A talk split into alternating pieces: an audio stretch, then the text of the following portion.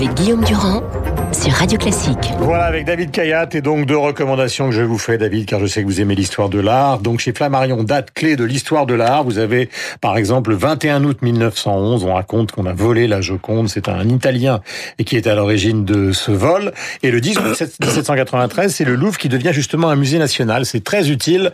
Je, je vous l'offrirai tout à l'heure. Et puis, je voudrais vous signaler aussi, David, avant qu'on parle de votre livre, l'excellent livre roman de, enfin, c'est entre le récit et le roman de Thierry Froger, Les Nuits d'Ava Garner. Ava Garner a dû faire rêver le jeune homme que vous étiez. Eh bien, ça raconte effectivement un tournage à Rome en 1958 où d'une certaine manière, elle a inventé avant Fellini la Dolce Vita en menant une vie extrêmement libre. Voilà qui nous amène, ça n'a strictement aucun rapport, avec votre livre qui s'appelle L'enquête vérité sur le cancer. Et ce qui m'a intéressé au début, c'est que vous racontez l'histoire de cette jeune femme, Florence, que vous avez suivie pendant des années, qui est euh, le déclic du livre sur cette idée qu'il existe un rapport direct entre le cancer et les émotions. Pouvez-vous nous raconter l'histoire de Florence? Oui, naturellement, les prénoms sont changés, mais dans toutes les anecdotes que je raconte dans le livre, mais en fait, c'est une jeune femme que vraiment très très euh, charmante, très jeune, très jeune 27, 28 ans. Euh, enfin une trentaine d'années, et que euh, je soignais depuis sept ans de rechute en rémission, de rechute en rémission, et sa maladie se tenait parfaitement bien avec des traitements relativement légers. Euh, tout était contrôlé. Et puis un jour, euh, subitement, son cancer s'est a explosé, et euh, là, il est devenu totalement résistant à tout ce que je pouvais mettre en jeu, toutes les chimios, tous les rayons, tout ça. Et en moins de trois mois, elle est partie.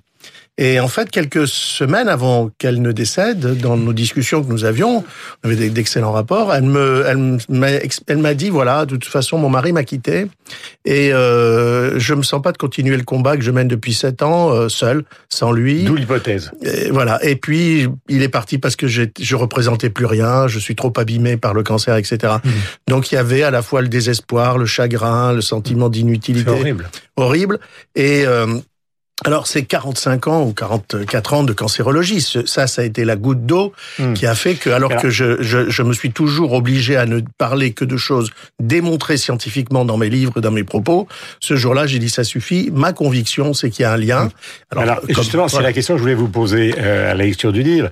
Est-ce que c'est une conviction euh, pragmatique d'un cancérologue qui a travaillé pendant des années, ou est-ce qu'il y a effectivement un lien qui est démontré par des études entre stress, émotion et cancer. Alors, oui et non, les deux. C'est-à-dire qu'en fait, en réalité, vous ne pouvez pas... Alors, qu'est-ce que ça veut dire démontrer scientifiquement? Ça veut dire démontrer le lien de cause à effet entre, entre un effet et une cause, d'accord?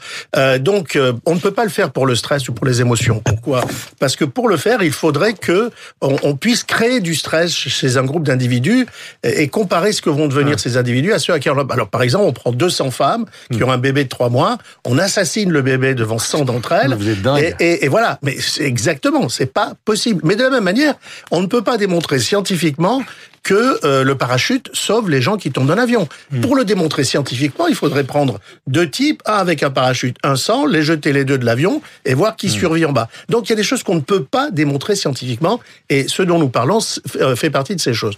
Par contre, il existe des tas d'études animales, des études sur au laboratoire et puis des enquêtes sur les êtres humains, mais pas où on crée du stress, mais où on étudie le stress mmh. des gens ou leur chagrin. Par exemple, on voit que alors d'abord, je voudrais préciser une chose parce que c'est pas le stress ou le désespoir, le chagrin. C'est quand on n'arrive plus à gérer son en stress. Plus, tout ça, c'est pas les mêmes mots. Stress, oui, non, c'est deux choses différentes. Mélancolie, oui. chagrin. En réalité, les mécanismes biologiques qui se mettent en jeu à l'occasion du stress ou à l'occasion du désespoir sont à peu près identiques. Ce sont d'ailleurs les mêmes que ceux qui causent le suicide, je vous rappelle. Hein.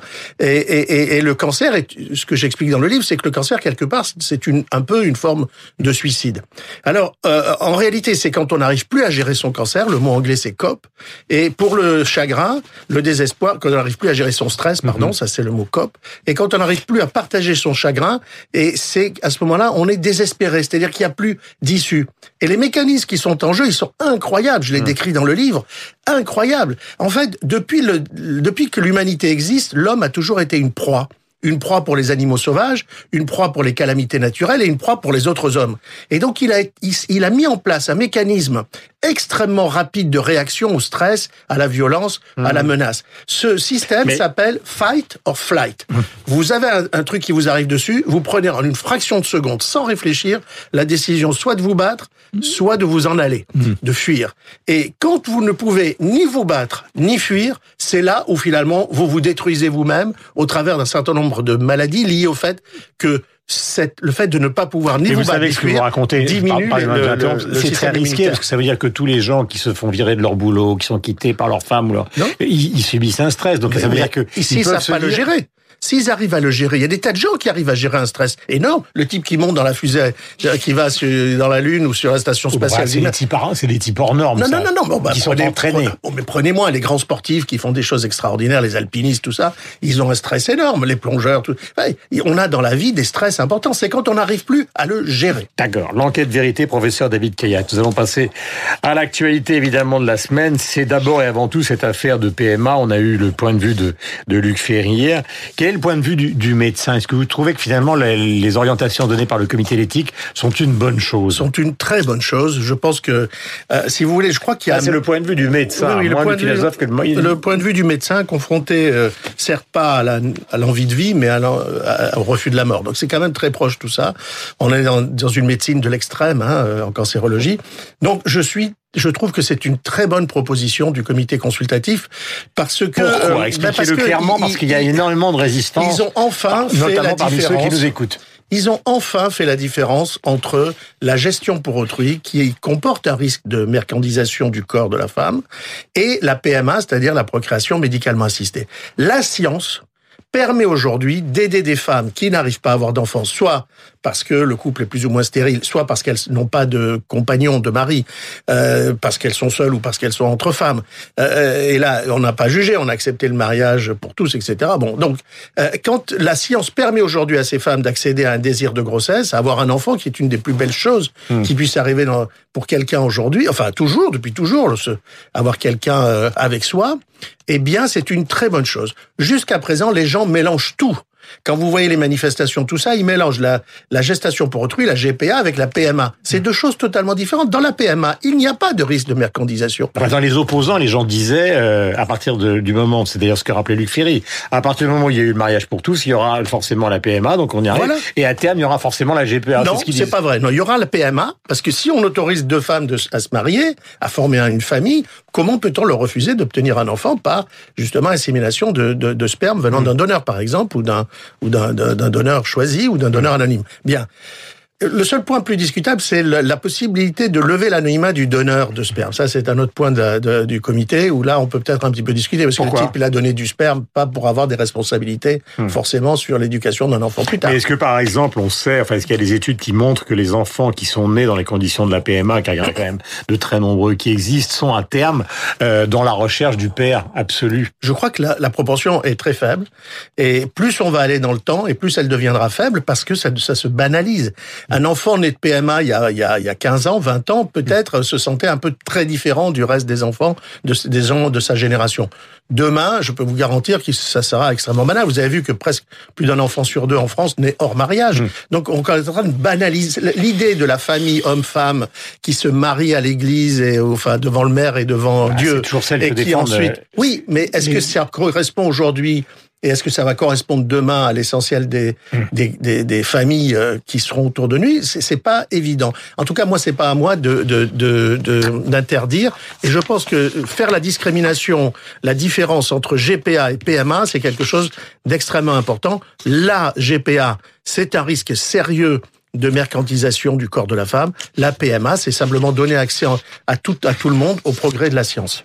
Euh, lutte contre la malbouffe, un rapport parlementaire préconise de réduire fortement le nombre des additifs ah qui sont, euh, par exemple, dans les hamburgers, etc., etc. Dans tous les plats transformés. Écoutez, c'est simple. Quand vous regardez la liste des additifs qu'il peut y avoir dans certains plats, c'est une boîte à médicaments que vous achetez, en fait. Hein. C'est bourré d'additifs. Mais ils sont autorisés, ces additifs. Il y en a pratiquement 350 autorisés. La loi va préconiser de ne plus en autoriser qu'à peu près 40.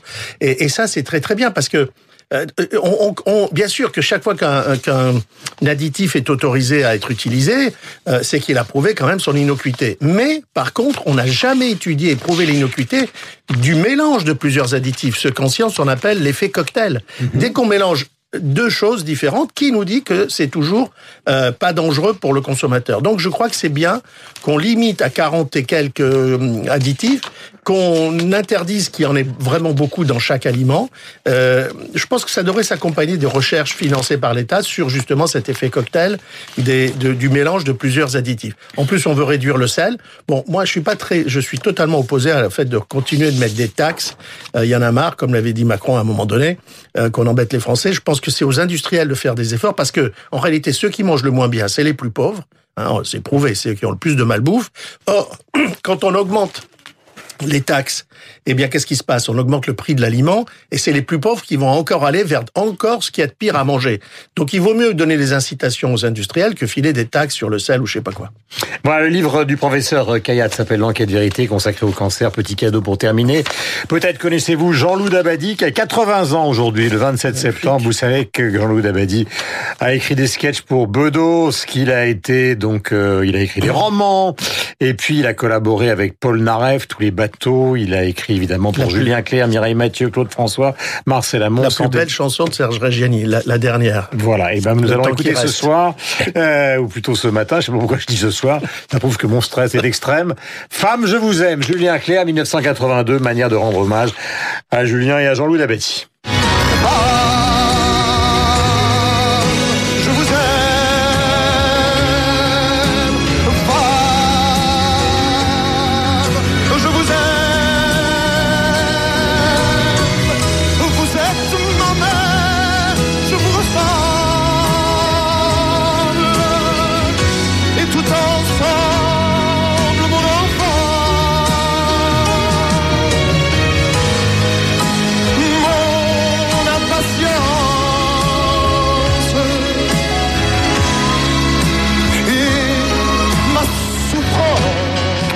je vous aime. Julien Clerc, l'un de ses plus grands tubes, et pourtant, quand il a reçu le texte, c'est l'histoire de la chanson qui raconte ça. Il a trouvé ça bizarre de chanter Femme, je vous aime. Il trouvait ça un peu cucul à praline. Et bien, finalement, ça a donné, avec la musique qui l'accompagne, ce tube.